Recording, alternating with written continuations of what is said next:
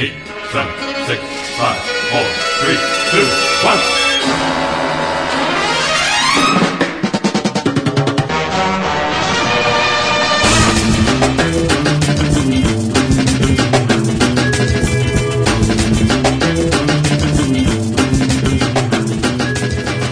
Hey everybody, welcome back to the OpVac cast. This is episode 10, and we're live from South by Southwest.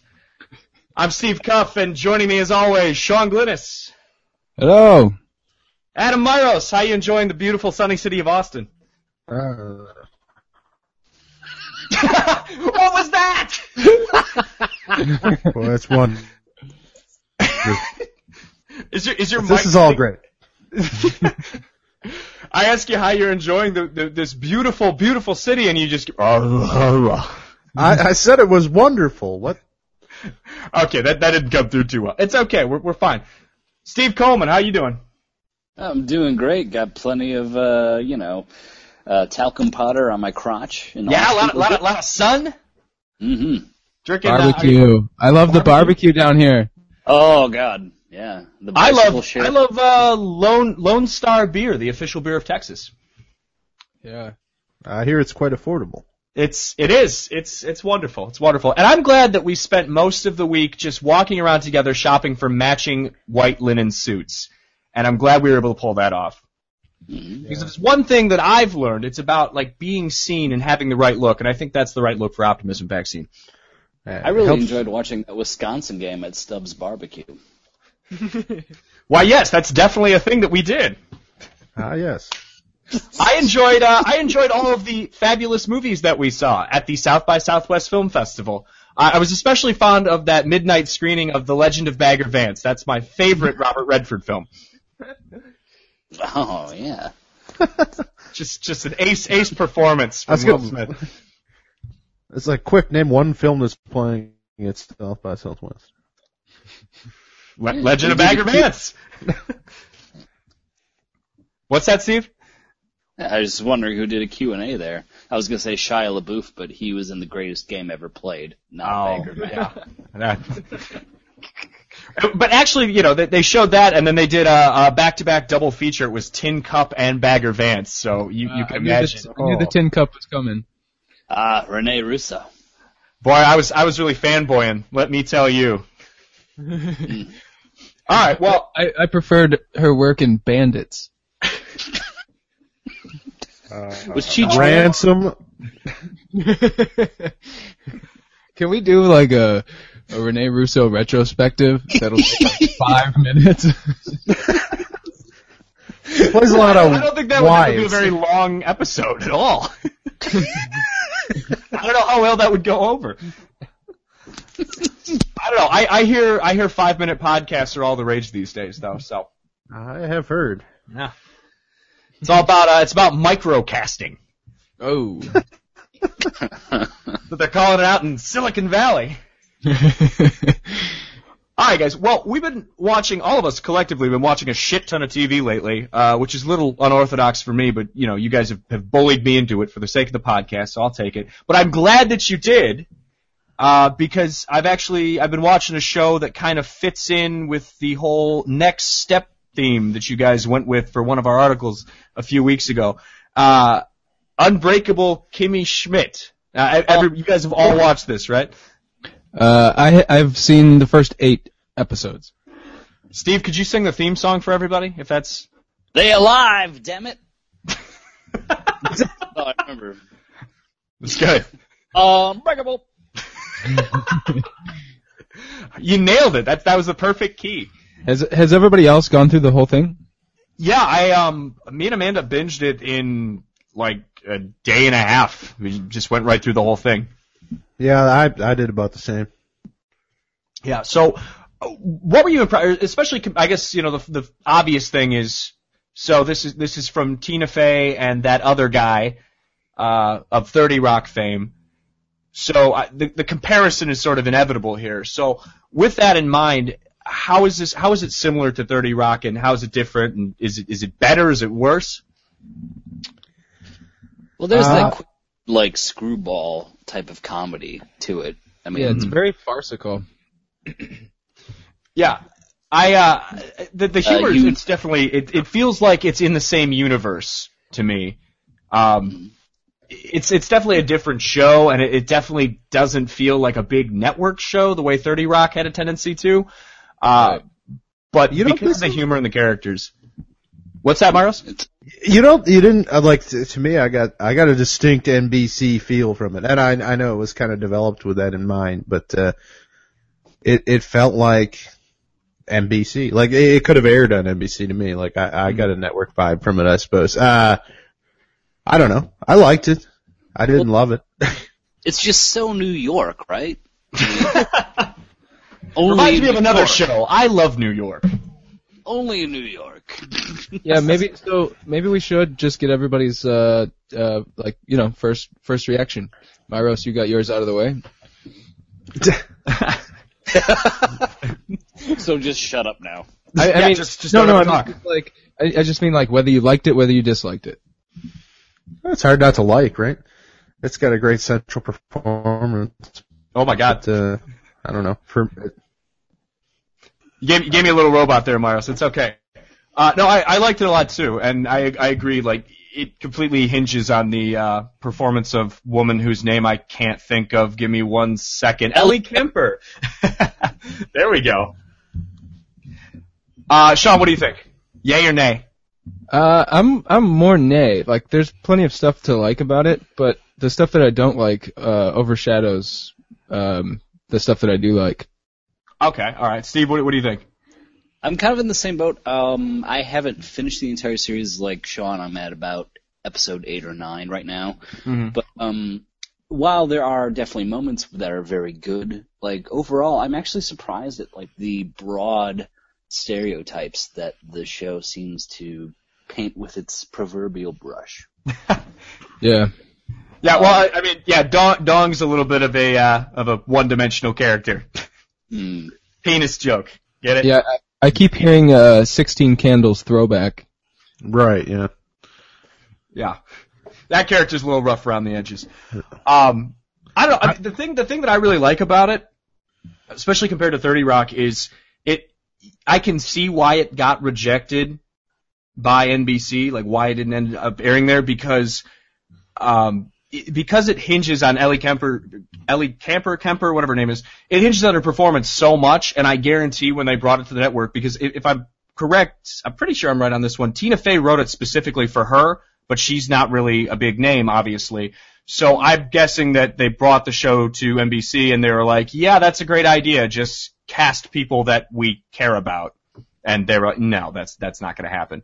And I'm glad they didn't cave because I think that, uh, her performance and then her roommate's performance on the show are both, uh, they're, they're pretty fantastic. So, So am, am I hearable now? I'm not roboting on you here. no, you know, Uh, you sound like a man. You're, you're a man. let's uh talk while I can then. Um I would say to me that the biggest flaw with the the show is like it evokes 30 Rock so much from the score to the presentation. Everything about it is is really similar to 30 Rock. And then uh but 30 Rock had this thing where it was a lot of madcap antics uh, but it was grounded, you know, it was it, it was essentially autobiographical. It was, uh, you know, basically riffing on Tina Fey's own experiences in life. And, Sure, sure. and this show takes that same madcap nonsense and applies it to a pretty madcap nonsense central conceit. So there's like nothing tethering it to the ground. So that, that's where it doesn't really work for me. Mm-hmm. Um, I yeah, it's, there's there's no character alongside that that's like um I, I, there's not really a true audience surrogate, but there's also not really like an everyman either. No, yeah, there's, And there's no- absolutely not. and there's no real breakout character either. Like, you know, there's no, there's no Donaghy, that's for sure. It's, Alec Baldwin's not walking in the door. Right.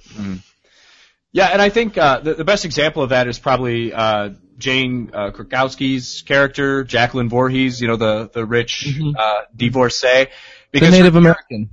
yeah, the Native American, the blonde Native American, of course. uh, her character is basically identical to her character on Thirty Rock, but it just feels like so much more just detached and out of this world, and it's it yeah it gets a little odd at times. Sa- Same with same with Kimmy Sch- Kimmy Schmidt, uh, the woman playing her uh, role, um, and her role on The Office. Yeah, I can. excuse me. I can definitely see that. Yeah, it's definitely similar. Yeah, I I think that uh, the Jacqueline Voorhees, like all that stuff, was the biggest problem for me. Like I I just it felt so tired at this point. I was like, okay. Whereas her character really worked in 30 Rock. At this point, it was just like, ah, I've seen this. It's it's just rehashing the same sort of comedy, and Yeah. it, it totally fell flat to me. Like the the I think it had a lot of momentum towards the middle of the season. Like I really loved the episode where she goes to uh you know night school with Richard Kind as uh, some Yeah. like tripped out teacher. hmm And then there's the, yeah, the follow up episode I think is like the one where they're doing that music video like guerrilla style, and then both of those had me like buying in, and it it took it kind of lost momentum after that though. hmm No, I, I agree. Those are probably the two best episodes. Um, but yeah, the, the, the actual character, Kimmy Schmidt, I mean, for me, that's, that's really what carried me through the whole, sh- whole show. There's not a ton of belly laughs. It's not like 30 Rock where I was consistently cracking up, but she's just so charming in, in the role. It's hard not to like it. Yeah, I, I Unless, agree with that. you're a cold-hearted man like Sean Glennis. I, I'd agree with that. And that's like the way I'm built. This is actually the subject of my, my next, uh, Shepherd Express piece is, uh, Fun time. I'm, uh, comparing it to, uh, another show, uh, based on, well, well, the creator made one of the more influential seminal comedies of his generation and then went to a less restricted medium for his, his follow up. And that would be one Larry David with, uh, with Curb Your Enthusiasm.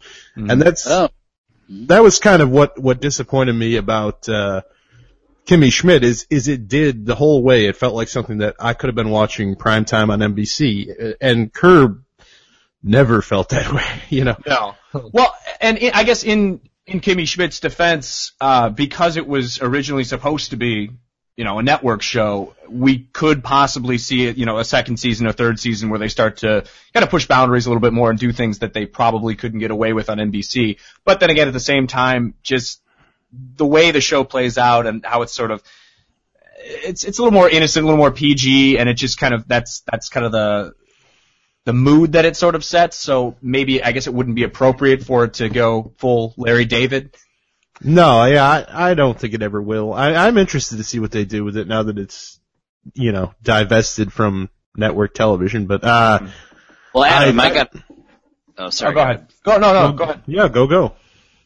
Well, I'm just wondering what you thought of Sour Grapes, since that was like Larry David's very next step from uh, Seinfeld.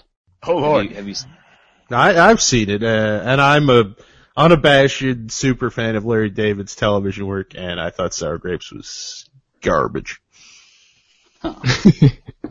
What's what's his other movie? His uh his like Woody Allen movie. Whatever it. Yeah. he Larry David Whatever was works. also involved, although he took his name off at the last minute. What was that? Yeah, say that one more He, time. uh, La- Larry David was involved with Envy with uh, Ben Stiller and Jack Black, Right. but uh, Oh, I feel like I we don't know. talked about this or something, right? It was like Yeah, a poop joke or something. if Uh, go back to Before we before we go too far from uh, Unbreakable Kimmy Schmidt, Mhm. um, I, I guess I'd like to articulate uh, some some of my um, problems with it, and, and maybe since I feel like me and Coleman are sort of more on the same page, maybe maybe you can tell me whether you agree or not.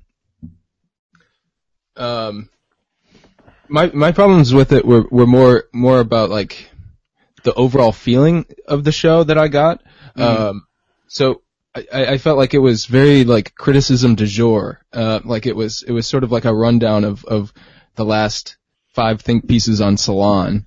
Um, like but but like permeating through like all of these side things. So maybe that wasn't pushed through with the central character, but everything surrounding her um, was just like, uh, you know, those white people, um, or, or like catcalling. That's a problem that we should address with this this construction worker that's Let's take actually time out of the narrative. Yeah, let's take time out of the narrative to address gentrification for 15 seconds. Yeah, yeah, and the and the yeah, and the repressed homosexuality and stuff like that. But like, so it it feels like it's trying to like touch on all these things, but it's like the the opposite of scathing, and it kind of feels annoying to me. And it also feels like it's coming from, um, it feels like it's coming from a bunch of white people talking about how terrible white people are, which is fine, but like in like this very like this is the thing to do.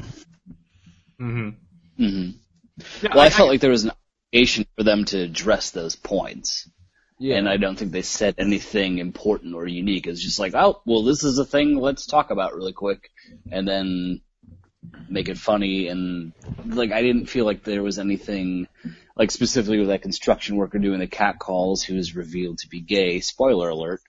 Um, there, it was more of a plot point for um, one of the main characters to prove that he's still got it, that he's not this aging. right. Sure. Yeah. and it's, I don't know, and it's just kind of like reach for the headlines and talk about what's important instead of saying anything important about why we need to discuss these things. Yeah, I think I think it would have worked better too if if these things were more central to the actual plot of each episode. But they're, yeah, but they're not. They're just these brief, It's like like, the 10, selfie. 15 seconds asides. like when they make fun of the way that uh these women take selfies. It's like it doesn't it's not characterizing these people anymore like like we already know what type of people they are. So instead of characterizing them with like the way that women take selfies, they're just like making fun of this entire demographic. Well, I, I mean, I would say that that's just the way that they, that Tina Fey and co-creator have always kind of trafficked in humor. It's, it's just quick gag humor. And I don't have a problem with that. I, for me, more, more where it fell flat was just how tired a lot of it felt. Like, as catchy as the theme song may be, when the show opened with a, an auto-tune the news joke, I was like, oh, what are we in for here? I was like, boy, that was fresh 10 years ago. Uh, yeah, I, I don't know. It, it's just, a lot of it just kind of felt like it'd been done. And I, I don't know, I guess it, it kind of felt to me like a bit like another follow-up one, like when Whedon followed up An- or Buffy with Angel and it, it, if the, for the bulk of that show watching it, it, it felt like some D-roll characters from Buffy just slapped into a new setting. And then Kimmy Schmidt kind of feels that way to me. Like all of these characters could be like minor players in 30 Rock that just all of a sudden are the featured players in this new show. And it's like, well, uh, do they have enough to carry the, the material at? I, I Mhm. don't know. I don't know. I did like, however, the um, although it had been done as well as we talked about on our last podcast, the uh, Keyser Soze joke. That that was pretty good. I like Yeah. that a lot. that was a good. That was one of the few jokes where it, it legitimately got a good good belly laugh out of me. yeah, uh, Richard Kind again. He was the MVP for me when he was on Yeah, screen. I was, real. I was laughing my ass off. No. I'm glad you mentioned him because uh, yeah, I I I was hoping that he was going to be on it more. Yeah, that the way they played that whole thing, like uh you had just watched uh The Affair too, and they played that uh like teacher, I don't know, the, the bench where they basically like fire you but don't fire you, and they played it in Oh, The yeah, like, yeah. like this total hell. I was trying to figure out where that was that I had seen that recently. Yeah, right, the- in The Affair, that thing's like played out as this personal hell where everyone goes to die and go insane, and then in Kimmy Schmidt, it's like Richard Kind is like angling to get into this. Yeah, why couldn't why couldn't the show just have just have taken place in the school and been about Richard Kind? I want that spin off. Just welcome back Kotter with Richard Kind. Welcome back, Kind. well, you know, if the show's successful, maybe that'll be the spinoff. I'd watch it. Well, I think, and again, Dong's character worked a lot better in that setting too, because it was indeed, you know, John Hughes. So, Mm-hmm. Yeah, Right, right. made more sense. right. Um, before I forget about it, I gotta say, uh, fuck you, Myros. Uh, I watched iZombie. Good God, all fucking mighty. Uh, What? so this is Really? this is the uh, yeah this is the the follow up to uh, Veronica Mars. It's from the same creators. So here, Sean, I'm gonna I'm gonna give you a pitch. Let's see if you're interested. I I watched it. Oh, you watched it? Okay. Did you did you enjoy it? I I really enjoyed it. Oh my god. That's it. I'm done. I quit. I'm defecting. Let's have a civil discourse here. I'm just I'm just gonna I'm just gonna take my services to the AV club. I'm done with you guys. I actually, I actually read the AV Club uh, write up, and they uh, they they wrote a, a favorable review as well. Oh, Myros, uh, you liked it? Uh, yeah, I really liked it. I thought it was quite enjoyable. Although I thought it suffered from some of the similar issues we were just discussing, where they took a really similar writing style and, and tethered it to a, uh, a out there premise, you know? Yeah. So so Steve, you're you're telling me that um, if I came to you, or if my elevator pitch was uh, Warm Bodies meets Early Edition meets Monk, you wouldn't be sold. no, I would probably strangle you in the elevator. Um, no, I, I would, I would actually, yeah, no. It's, I mean, you try to explain it to people, it's just like, yes, so this, there's a zombie outbreak, except it's not really an outbreak, it's just a thing that happens because of drugs, and then this woman turns into a zombie, psychic powers, and she's a psychic zombie detective mortician. but she's not a psychic. But she's well. I mean, I, I guess it sort of depends because she she eats the brains of dead people and then she can see and feel what what they've been through and then takes on some of their characteristics and knowledge. So you know, it's uh, it's it's something. It just seems like so many different things stitched together. Huh. Where I mean. I- Veronica Mars was very simple. Her dad's a private detective. She's this like spunky, intelligent daughter, and then she solves the crimes. And this is just that with all kinds of dumb bullshit heaped on top of it.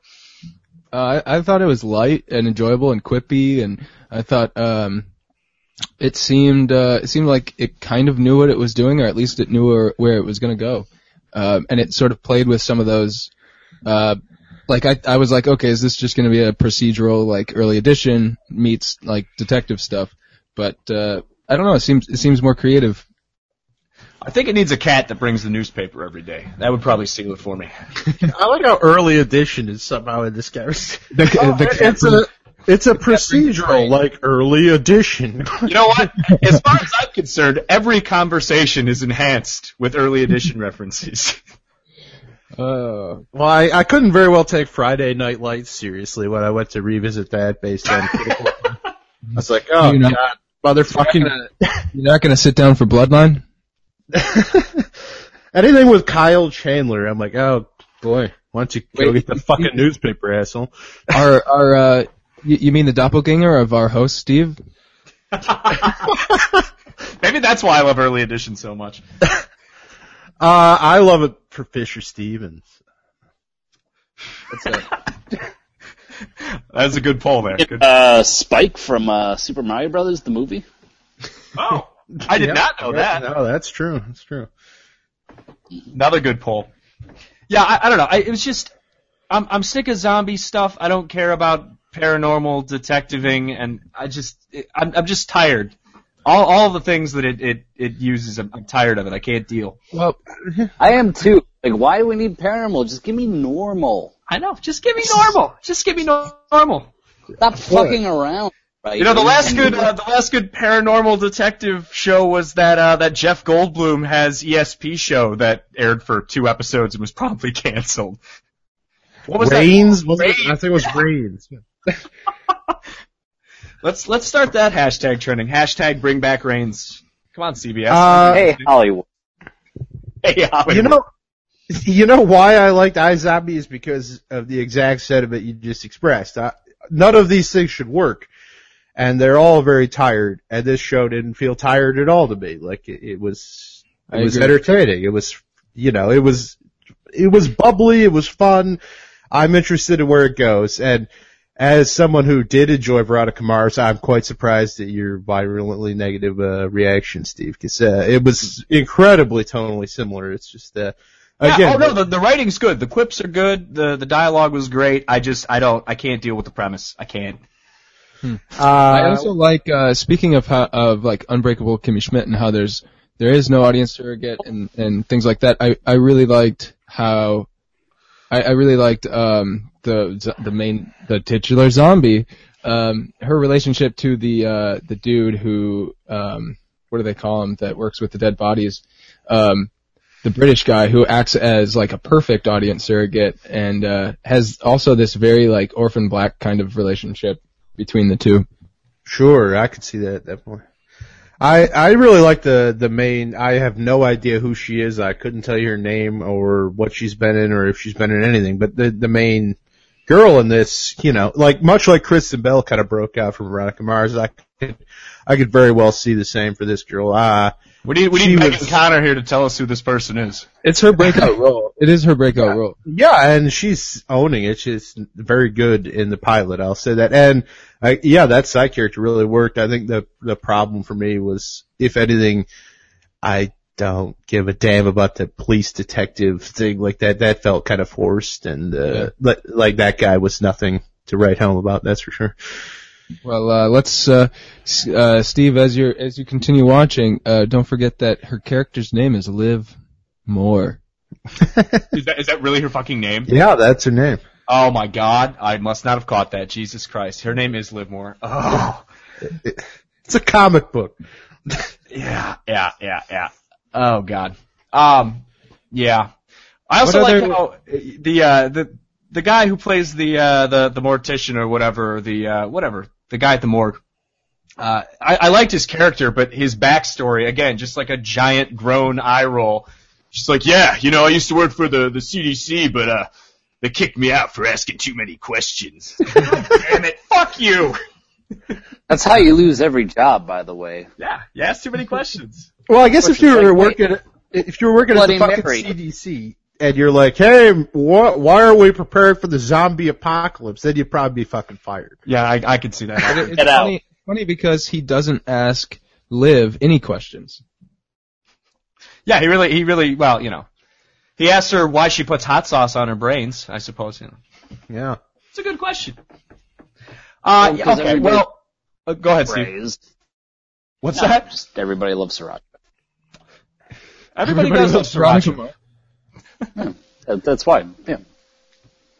All right, well, you know what? For for you, Sean, and for you, Myros, I will watch another episode. I will give it another chance. Uh, th- they're nice with me though. They're nice. Hey, if I if if you wanted to get angry about something, yeah, if you wanted to get angry about something, uh, you could get angry if I told you to watch Battle Creek. Hey, Serial City, USA, baby. Is that that's another crime show, isn't it? It is indeed, yeah. It, it's got Vince Gilligan of Breaking Bad fame's name slapped on it, but it, it's it's actually run by the guy who did House. Uh, MD. Yes, House MD, and uh, it's terrible. So don't watch it. All right, you didn't really have to sell me on that. I mean, I've been to Battle Creek multiple times. It's incredibly boring. Uh, so yeah, aside from breakfast cereal, I, I don't, and that doesn't really make for a good murder, I guess, unless they find a guy like face down in his cornflakes, and that's the And plot. then they look for the serial killer. That's the plot. Every oh week. my god, that would be perfect if a guy was like killing people in cereal in Battle Creek, and he was the serial killer. That's the season Well, arc right like- there. It's like, welcome to Wellville.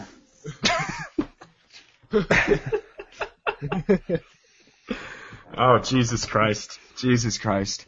All right, um, can I talk about Chappie, please? Fine. Just a You little. do Chappie? Sure. I don't, don't want to talk about Chappie, but I, I, I feel like I have to. Do we want to do Community first, just to wrap up the TV? Oh yeah, I totally the forgot other? about Community, and I didn't watch Community. So tell me if I should watch Community. Well, I, I guess Community fits into this new narrative in that in that it's it's not a follow up because Dan Harmon refuses to uh give up on this project, but this is like this is like Community 4.0 at this point. I would say. Yeah. Uh, I don't know. It, it is Community. Uh, Community is a show for me that uh, has the first season is wonderful and the rest is there. Uh, it's still got some gags. It's fun. It's funny, but it's not. I, why it's on some like Mount Rushmore of modern television for some folks is beyond me. Uh, I don't know. It's been running on fumes for a long damn time as, as far as I'm concerned. And Still have the same cast, or did anybody leave, or? No, uh, again, 4.0. There's attrition every year with Community because uh, Dan Harmon's a cocksucker and uh, everyone hates him. Is that is that why people leave? yes, absolutely. That's good to know. Uh, Yeah, he drove Chevy Chase out very publicly and then got fired and uh came back and yeah, no one likes Dan Harmon. There's actually a, a documentary on Netflix now uh, Called called, No Har- It's called Harmontown. It's about his uh, podcast. It's uh I don't know. It's not very good, but uh maybe it's worth watching if you're a media junkie. Uh anyhow, he he comes across as as this guy you can sort of like like I kind of on one hand, I kind of profoundly related to him. On the other hand, I wanted to get into a fist fight with him. So that's kind of how it goes. it is basically we all- like Uh, Yeah. Sorry, go ahead.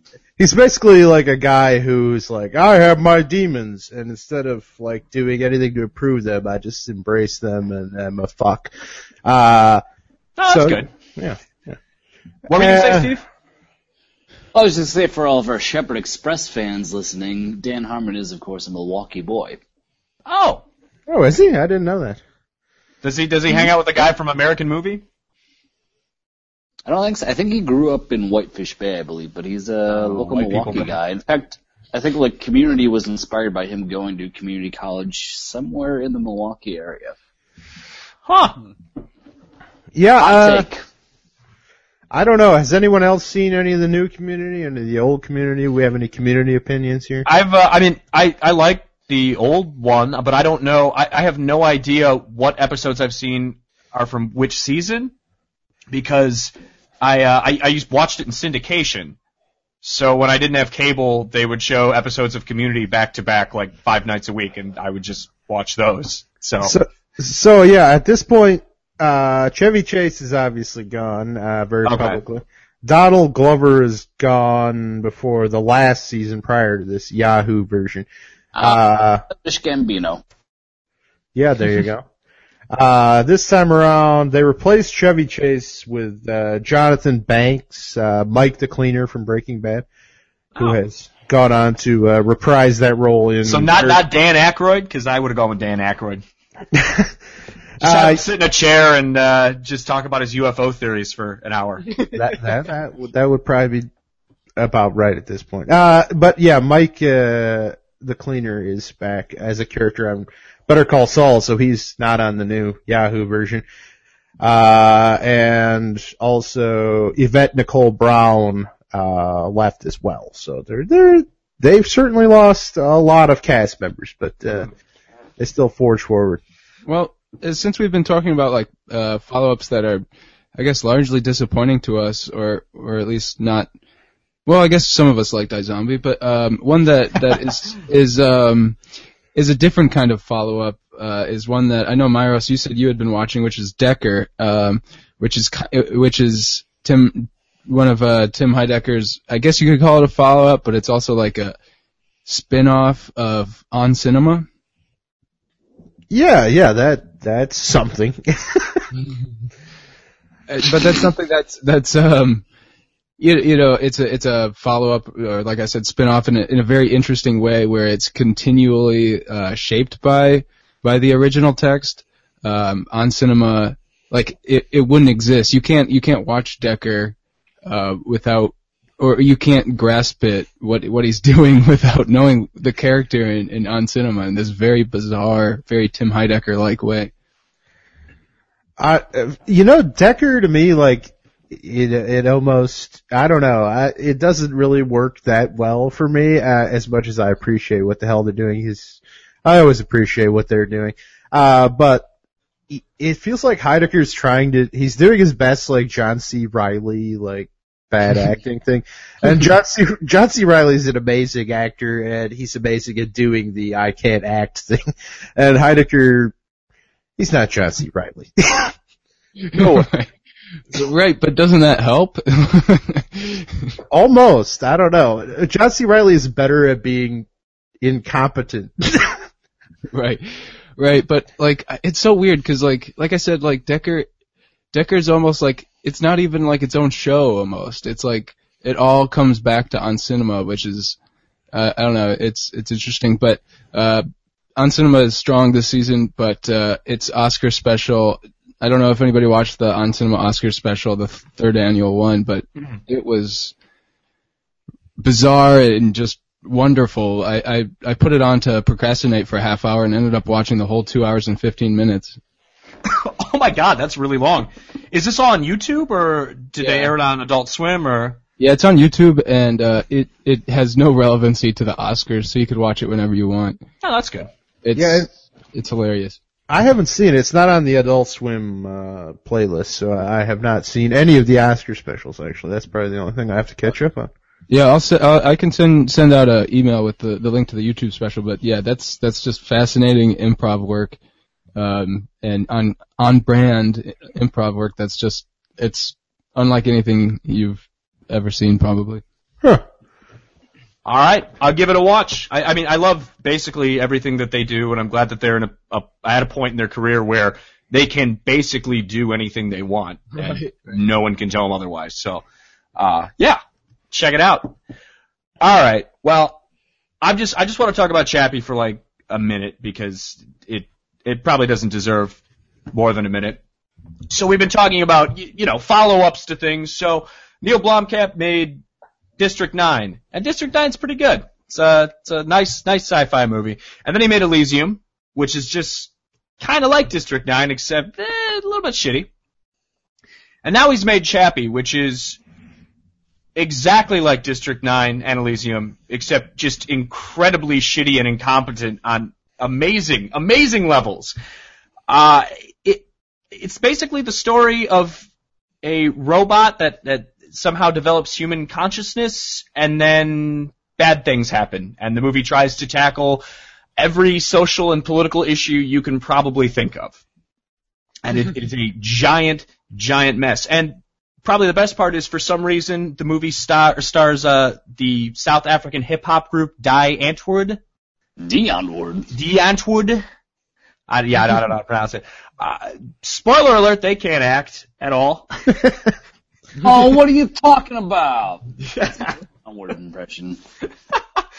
and then, and- but but they don't. They're they're not playing characters. They just they play themselves, but with guns in the future with robots, and they just hang out in their cool like hip hop gangster compound with this robot, and it's all very strange. Nothing in it works, but I think it's it's my favorite type of of movie that I don't like, where instead of something like say Transformers, where it sucks, but it just feels like so hollow, and you just it just has that gross corporate sheen to it.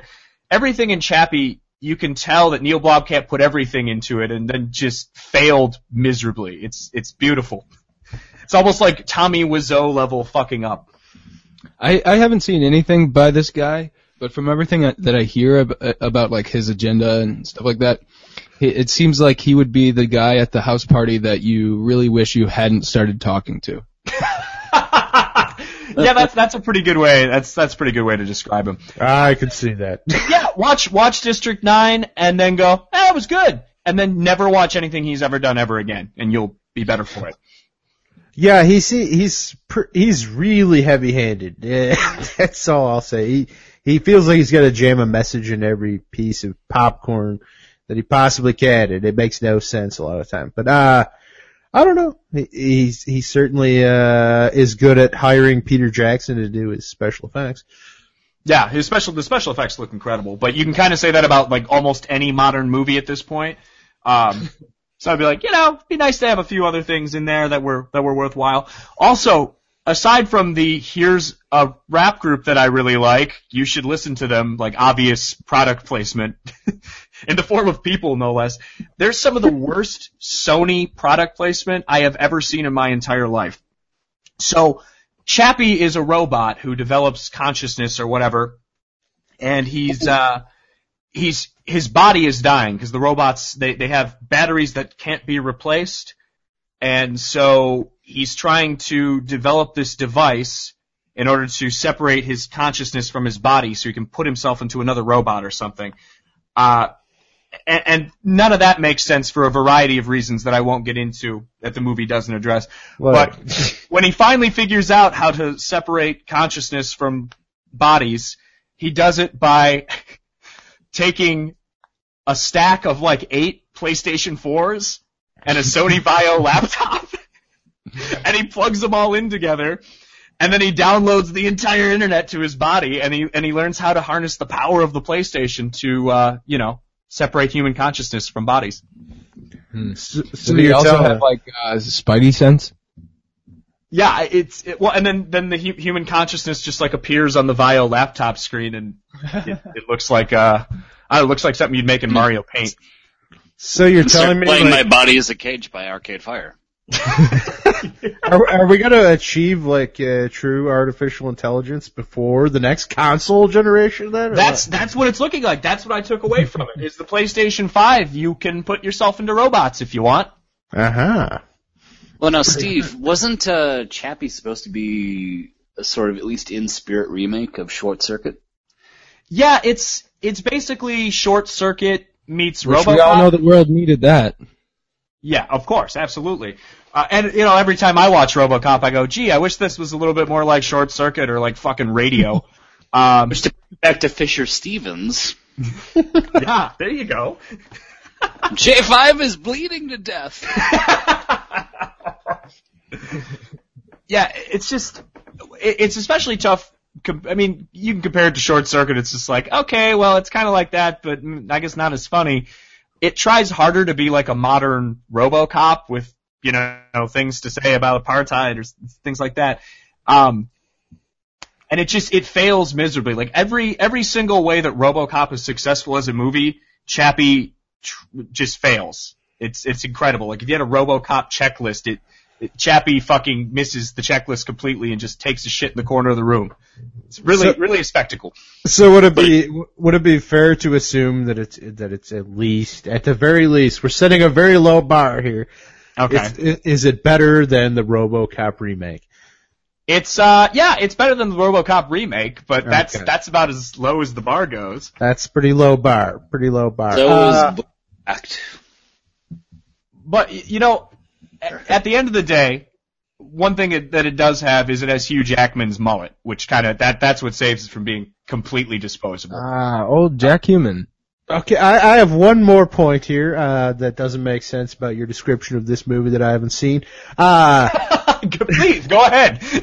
so we're we're we're at the point of artificial intelligence, and we we obviously still haven't come out with a PS5 for some reason. Ah, no. but but also we haven't established we have not achieved uh, removable batteries. We can't replace a battery in our artificial intelligence. They're just like, no, we're going to spend 10 million on this fucking robot, and then when the battery's shot, it's done. Well, that's uh, I guess that's that's sort of like by design.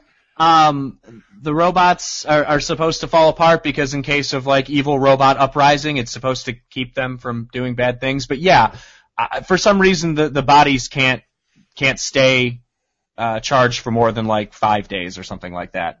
Well, I had a follow-up question to Maros's first question. Um, do you think that before we reach true artificial intelligence, Dev Patel will be anything worth like seeing for like five minutes? no, no. Actually, he's uh, he's pretty good in this movie. I mean, uh, Hugh Jackman is definitely the funniest thing in the movie and and the most like engaging character on screen. But Dev Patel is the only one who seems like he's trying to act.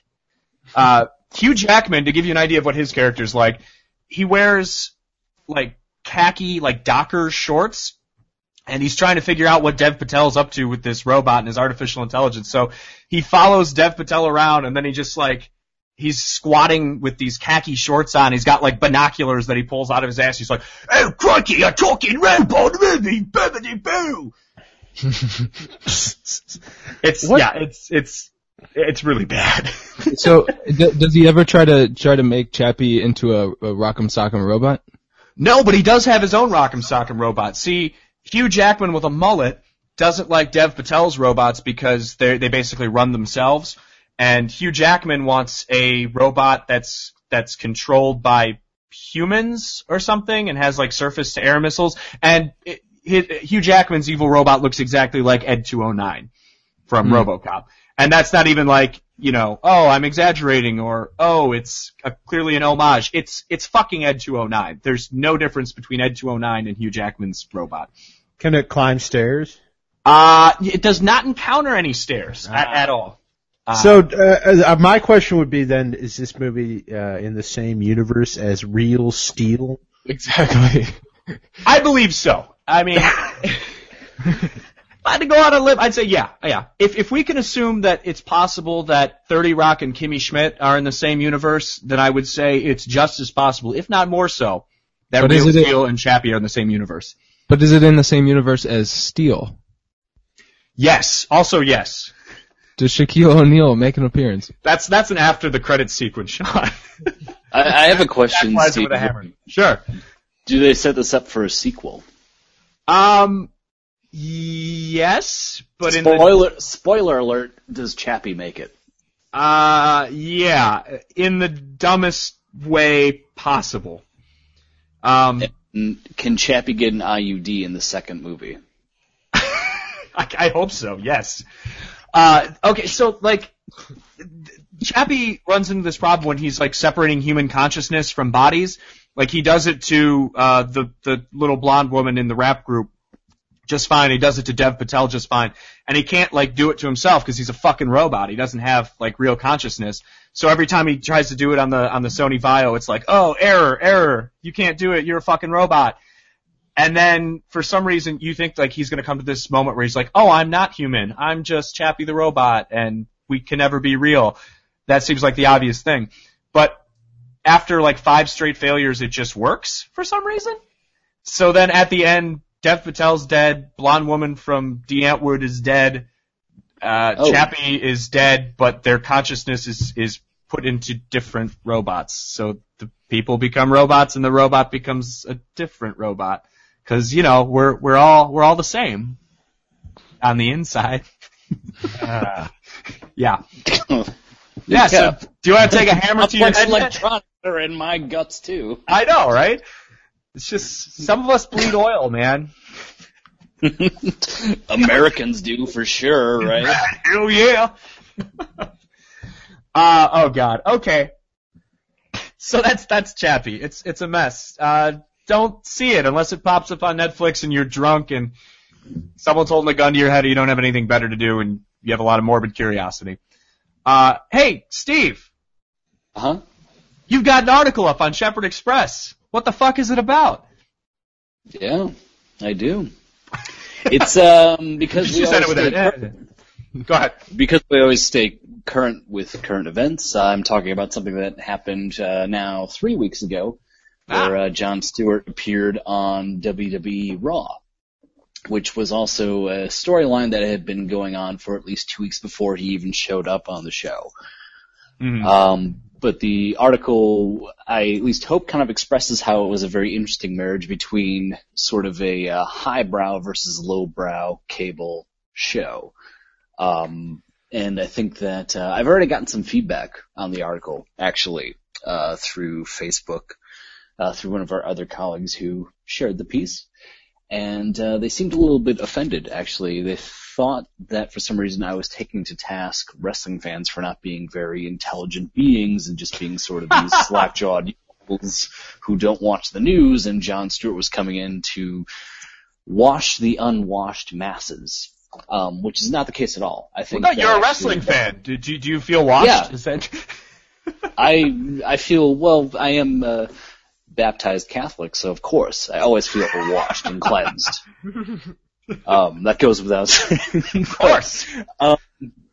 No, I think that wrestling fans in general are very, there are very many intelligent wrestling fans, just as there are for any fans or any audience of any media text. hmm And, um, what the point that I was trying to make is that it was very interesting to see somebody like Jon Stewart show up on WWE Raw.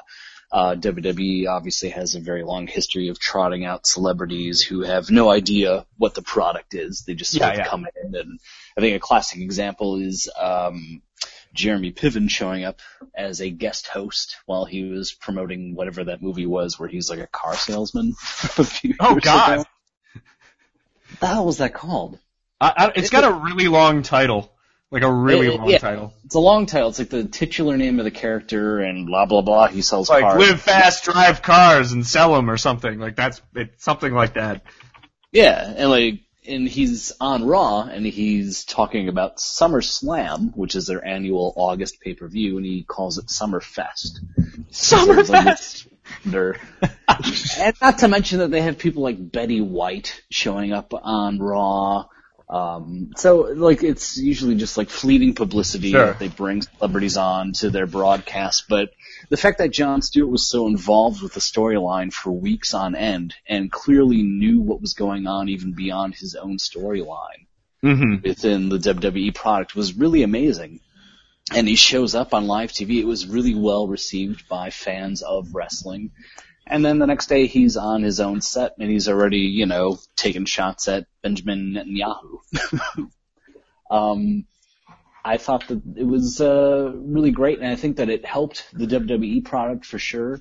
But I also think that it could have helped the Daily Show product in that, like, it's sort of exposing that audience to something that they normally wouldn't tune into. But I don't know that that has had that effect. I think, um, Yeah, it, been- it, it makes me wonder if people like just your standard like liberal college student who watches the Daily Show every night. Like, do you think they turned they tuned into Raw to see what Jon Stewart was going to do? I don't think so, and I don't even know if they were aware of it. I don't know that the Daily Show necessarily promoted it, um, which they didn't need to. But um, yeah, I don't think that they were interested. I think that it's just something wrestling is something very easy to you know scoff at or thumb your nose at. You know, Sure. it, Right, it's Sean? part of the cultural. Yeah, I, here, here's a question. Like, if you wanted to spin this on, uh, uh, in a different angle, like you said, you've been getting some flack for coming across as a little anti-wrestling, even though that wasn't your intent. What, uh, I mean, you could say that, to me, it seems clear that, you know, the wrestling fan who sees Jon Stewart would be way more apt to go check out his show than the Daily Show person who sees, uh, Mr. Bulky Wrestler pop on would be to go check out Raw. So, you know, there's a certain open-mindedness in the wrestling audience that, that probably doesn't exist in the Daily Show audience. Yeah, and I think that if you're a regular w- viewer of wrestling and maybe you've never watched the Daily Show, I think it's maybe a bit more difficult to transition from the Daily Show or from wrestling to the Daily Show then it is to transition from res- from the Daily Show to wrestling. Which isn't to say that wrestling is completely dumb, although honestly, as a fan, a lot of it certainly is. Absolutely. Um, I think that um, I don't know. I guess I kind of lost my train of thought there. Sorry. No, no. Oh, uh, by the way, Steve, it's uh, the goods. Live hard, sell hard. oh yes, of course. starring Jeremy Piven as a car salesman. Uh, no, I, I think you make a really good point. And then the other thing that I kind of really thought was interesting with the whole Jon Stewart WWE crossover was the way that, that WWE in its, you know, reality era, that's what they, they call it now, uh, deals with how their performers act, uh, when, when they're out of the ring or off of television. So in the past, if you ran into, you know, uh, Hulk Hogan or something in the airport in 1989, he would be the same Hulk Hogan that he is on TV, and Hulk Hogan is probably still largely that way. Or if you ran into uh, a bad guy at the time, so if you ran into the Million Dollar Man, he would probably act like a dick in 1989 if you ran into him at the airport because you know you gotta had to maintain this illusion. So when Seth Rollins came on the Daily Show, he was clearly like heeling it up and you know antagonizing uh, Jon Stewart and whatnot. But at the same time, he was on like Good Morning America or something three weeks three weeks prior, and he was funny and charming and a, a perfect gentleman. So it's interesting that they just whereas before you had to commit fully to being a bad guy all the time. Uh, now it seems like you can just kind of flip the switch whenever you need to, and that and that's okay. And Seth Rollins too, specifically, is definitely an ambassador for WWE, the corporation, not so much the product that they show on TV. Although it's kind of strange because just a few weeks before the Jon Stewart thing started, um, he got sort of busted by his fiance for this picture that he allegedly tweeted of a naked WWE wrestler female, and then she tweeted this picture of his penis. Yep. I saw his penis. Actually, I didn't see his penis. I saw uh, it- the the the image that was floating around on all the news sites online was just his uh, Money in the Bank briefcase covering up his dong. So, so it just it just looked like he was just like holding a briefcase with his crotch. But I assume there's penis under there. Well, you've convinced me. I'm going to tune into Raw next week. Hey, you actually this would be the week to do it, Myros, because WrestleMania is a week away. So it's, uh, tomorrow night, true. Monday Night Raw, man, it's the uh, it's the the go home The show take before up. WrestleMania. Yeah. I don't think there's anything you can say to make me tune in anymore. Any, Hey! any like any wrestler you could drop, like, oh, Sting is wrestling at WrestleMania. Sting is going to wrestle uh, Triple H. right, yeah, but but everyone you could actually mention that I would care about is is dead. I think. well, I am, and it's funny you mentioned that, Adam, because I do know personally of a very avid wrestling fan who's been a fan of the product for years, who's refusing to watch WrestleMania this year, and it's because of the way WWE this year seems to be treating its audience, and that they're kind of just pushing the characters forward that they like instead of the characters that the audience is clearly behind. And that's still what I think makes wrestling such a unique media text in that they have to completely rely on the audience rela- on, audience reactions because it's a live show that they pay the salaries. It's not like a TV show. Mm-hmm. Well, I mean, wrestling is a TV show. It is a fictionalized series. But, um, you know, writers for a show like, say, I don't know, even Mad Men, if they just, you know, killed off Don Draper midway through the series, they would just have to accept that and they would probably stop watching. But, um, But show, shows you know- like um, shows like s- you know, so you think you can dance and like The Voice, that type of thing. Um, that relies a lot on um, audience participation. Sure, but- sure. So but that- imagine imagine a world where uh, everybody voted for person A on American Idol, and they got like, oh, so and so got eighty percent of the vote, and then yeah, Ruben Ruben Studdard got eighty percent of the vote, and and then Vince McMahon walks out and he's like, nah, Kelly Clarkson, and then the audience revolts, basically. Uh, that would never happen on American Idol, but it happens in wrestling from time to time. Uh, yeah, I I don't know. When Macho Man died, I think uh, that was the end of my interest. Now, if they were like, hey, appearing this he week on WrestleMania, die ten years after he retired. yeah, well, they could always wheel him back out at least. I was always He waiting. is Hall of Fame here, by the way. Yeah, he's Yeah, going into the I. Hall of Fame this year. I was always kind of waiting, you know, when Macho Man wasn't around. I'm like, all right, one of these weeks they're gonna be like, hey, Randy Savage. I'll be like, yeah, all right, I'm in. saw is ready. I'm fucking in. But no, and then he never came back, and then and then he died. If they were like, hey, next week on WrestleMania, Chris Benoit, I'd be like, oh shit, I gotta get on that. Oh wait, no, no, no, that's not gonna happen. Speaking of uh, Chris Benoit, they actually, um, and actually Steve Cuff, I believe, he brought this video to my attention. The uh, wrestling isn't wrestling video. That's Oh yeah, that's what I was gonna put over this week. Oh, again with Oh, again. no! Well, you know what? Here's the good thing. We're we're we're closing in on an hour, so we we can start putting shit over. Yeah, let's transition into Hey. that for this. Steve, perfect transition. Steve, were you gonna put over the same video? No, I wasn't. I was just going to talk about it in this segment, but we, uh, Oh. I won't. I'll let you just put it All over right, later. I'll, I'll put it, I'll put it over really quick, and then and then you can talk about it a little bit more if you want to. Okay, so this week I'm putting over a YouTube video. Uh, Which one? Which one is it? it's um, it's just it's all of them actually. If you just if you just All go of there, you just kind of start at the beginning and just kind of go through them. YouTube.com. Uh, now it's called it's called Wrestling Isn't Wrestling, uh, and it was made by Max Landis, who I think is John Landis' son. Am I right? Is Yeah. that a right thing? And John Landis is in that video. Yeah, that's that's how I put two and two together. I just assumed. Uh, so, anyways, it's Max Landis, and it's sort of it's structured in the same way as like Drunk History almost. It's just him kind of talking about wrestling, and then there's people uh, sort of acting out what what he's saying, and he tells the story of you know why people under we we all understand as wrestling fans that wrestling is fake, but that's not why people watch wrestling.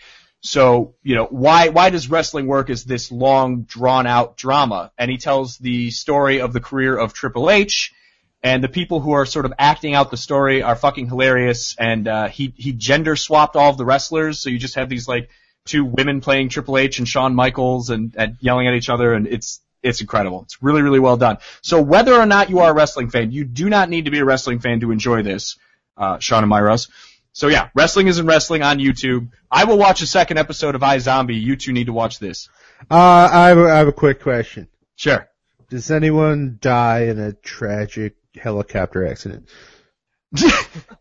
No, no, no one dies in a tragic helicopter accident, but, but, there is a Chris Benoit part in it. So there's a woman playing Chris Benoit. So There you- someone does die tragically. Well, I mean, she doesn't, there's no, there's no like murder suicide in the video, but Well, I mean, it's not like Vic Morrow dies in the movie per se. that's, that's true. it's all in the subtext. It's in the subtext, yes, yes. Well, Save the it to better subtext of the video is he just tells the story of the wrestling career, so the kayfabe, if you will, Yeah, yeah. career of Triple H. Mhm. Uh-huh. So, yeah, it's good. You should watch it. Sean, you'll love it. Okay. Hey, will I will I love it as much as Steve's uh, Monica Lewinsky zinger? Yes, yes, you will. Twice as much. All It's not as good as my Linda Tripp zinger, though. Oh, so hot. Steve, Steve, what are you putting I'm over sorry. this week? It's all right. What am are I you putting putting over? over? Yeah. What am I putting over? Oh dear. Um, Jesus Christ. Well, The Alpha see, 5? What did I? Alpha Five. Yeah, Alpha Five. Wait, wait, Jesus Uh, the uh, the character from uh, Power Rangers actually is what I'm putting over this week. Ay, ay, um, well, why don't I just go ahead and put over uh, WrestleMania, which is this weekend. All right, we're doubling Um, down on wrestling.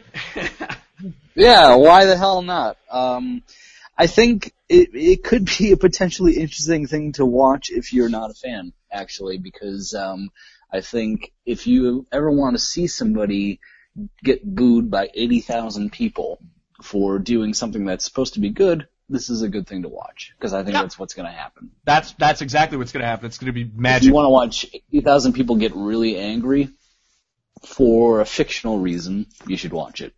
So It's what like what is watching, going to uh, happen? Like, What's going to happen is there's a title match between Brock Lesnar, who is the current champion, and Roman Reigns, who is The Rock's cousin in real life.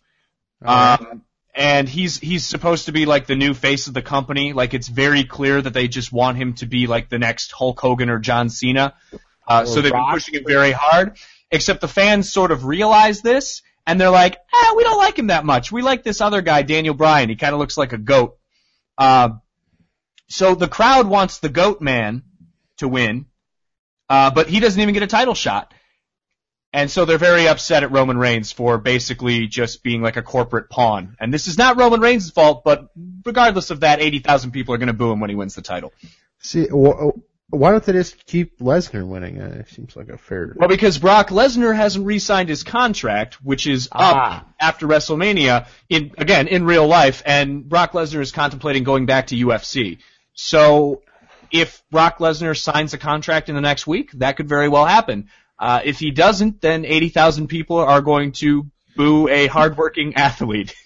See this Daniel Bryan fellow, uh, working in retail, we do sell uh, the occasional uh, WWE action figure, and I, I've seen the Daniel Bryan, and it is a dead ringer for uh, Hacksaw Jim Duggan.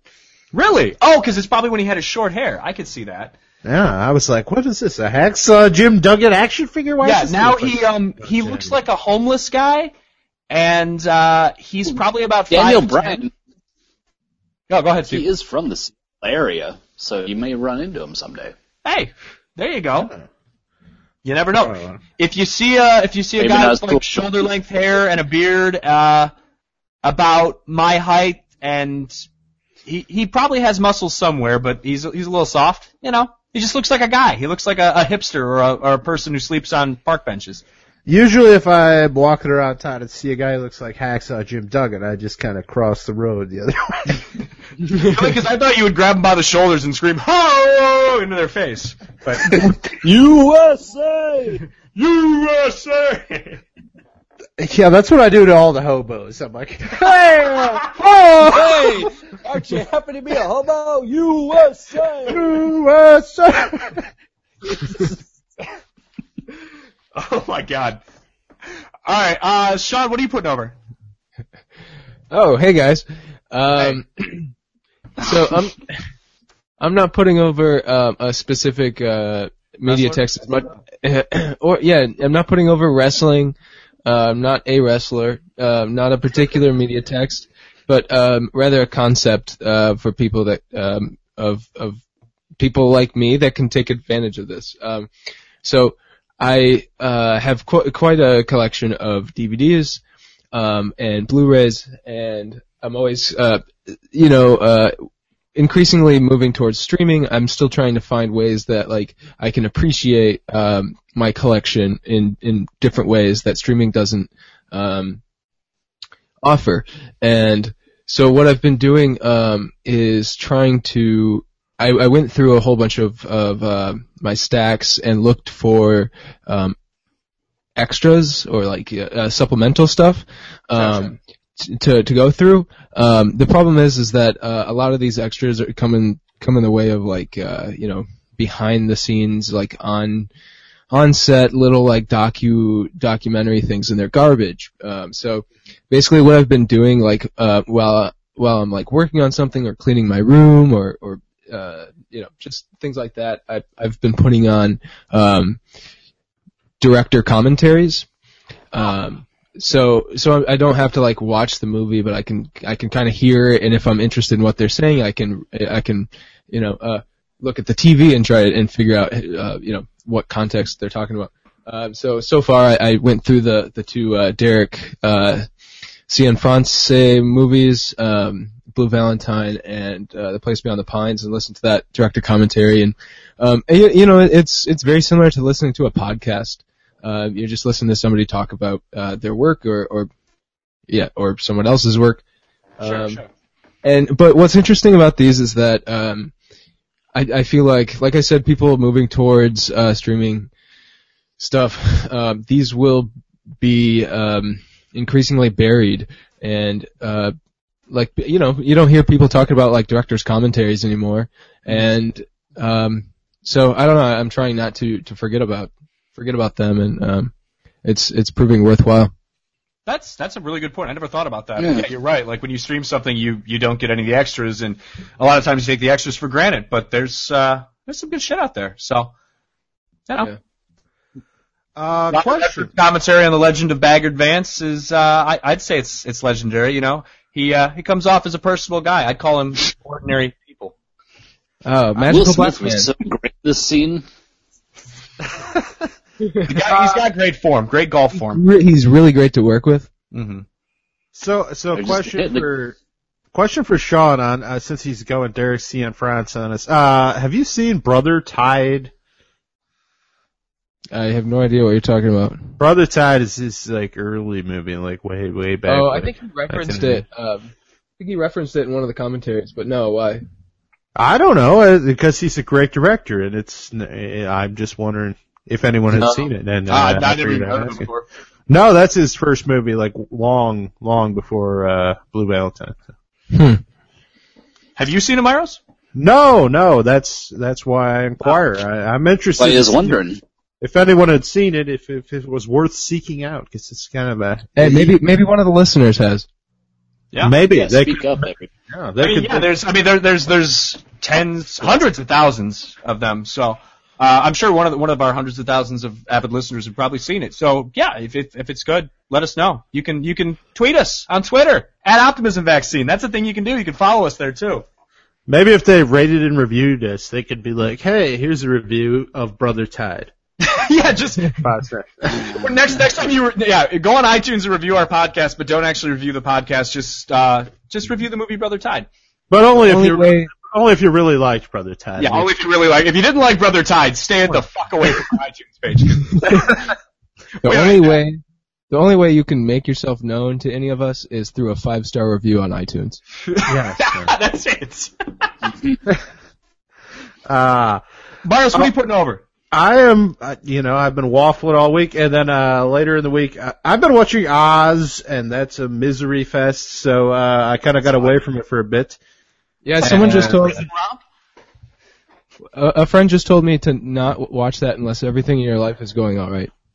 Yeah, no, I, I, it was. It's on my my TV bucket list. You know, it's on the Prestige TV. Same. Uh, see it eventually. Uh yeah, it sucks. I mean, it's it's not terrible, but it's it is miserable. Uh anyway, I I wanted to get away from that for a bit because of uh, relentless misery, and uh thereby I watched HBO's The Jinx. Uh, it's kind of in the in the zeitgeist at the moment. Uh, yeah, this uh, documentary about uh, Robert Durst and uh, the alleged murders he's been involved with. Uh, it's the same guy who did uh, Capturing the Friedmans, which is one of my yeah one of my all-time favorite documentaries, and this is a, a short series of, uh, of you know it's an extended documentary, if you will. It's about a six-hour documentary. Uh, yeah, it's fantastic. It, you can really like uh, Cuff could attest that watching true crime documentaries with me is, is generally uh, an entertaining exercise in me hollering at the television. Yeah, it's pretty Uh, good. It's entertaining. it's Yeah. like my own director's commentary right in the room. Yeah, I, I, I'm the sort of guy who who's really into reasonable doubt. You know, like if they're making a true crime documentary about your your trial, chances are you should have been acquitted because uh, i- if there there's obviously reasonable doubt if there's enough material to make a, uh compelling uh, piece of film about the trial. Uh, so it, it generally ends in me just hollering angrily at the screen about how the fuck could you convict this guy if uh, there's all these questions involved. Anyway, uh, that's why the Jinx is so fascinating to me because you can tell uh, Andrew Jarecki, the director, kind of he made a movie about this gentleman, uh, Robert Durst, beforehand, and Durst was kind of taken with the movie to the point that he agreed to a, an interview with the guy, wanted to kind of get his his side of the story across, and you can see Jarecki, who who's obviously kind of coming from the the same viewpoint that I am, of oh god, reasonable doubt, holler, holler, holler. Uh, yeah, and and you can see it twist from episode to episode to him being convinced that this guy is guilty of sin and he's murdered several people, and and uh, it's it's just a really fascinating thing to watch. And then the last couple episodes have a, a couple big reveals, and it's yeah, it's very compelling. It's it's one of the best documentaries I've seen in a long time. One quick question before we uh, we wrap things up for this episode. Do you think Fred Durst will ever get the six-hour documentary treatment? This is the thing, like people have convi- confused Robert Durst and Fred Durst in like news stories and stuff. Oh, I know. There was there was like a thing. uh, Was it? It wasn't the Guardian. Maybe it was the Daily Mail or something. But I saw like a screen cap of a retraction from a, a UK newspaper. It's just like Robert Durst is not the singer of Limp Bizkit as previously reported. It's like, capturing capturing the biscuits. yeah, capturing the biscuits. It- yeah, this this movie is, or this series, I suppose, is it really takes a lot from Errol Morris. You know, it Yeah. it it re, it has a lot of those thin blue line recreation scenes. It's again incredibly well done, incredibly compelling. I can't recommend it enough. And you Uh, know, if if you got a chainsaw and you skin someone's ass raw, then you're gonna have to you're gonna have to spend some time in jail, as far as I'm concerned.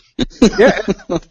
And you know, the other thing that happens in this that that is against all my rules of documentary filmmaking is because of the extended narrative and the way it plays out, uh Jarecki ends up like inserting himself in the narrative essentially, which is Oh, wow. it's a big no no. It's a big Michael Moore freaking what's his name? Guy who eats McDonald's. Uh oh, Morgan bad. Morgan. Spurlock, yeah, Yeah. Morgan Spurlock move. Uh, and and Jarecki actually pulls it off without coming across as an egotistical jer- jerk off. He's it's like, you know, he is doing it reluctantly and as, with journalistic intent, and it's again, it's impressive to see someone come across uh, to to, to pull that move in a documentary and not be like, "Oh, you sack of shit."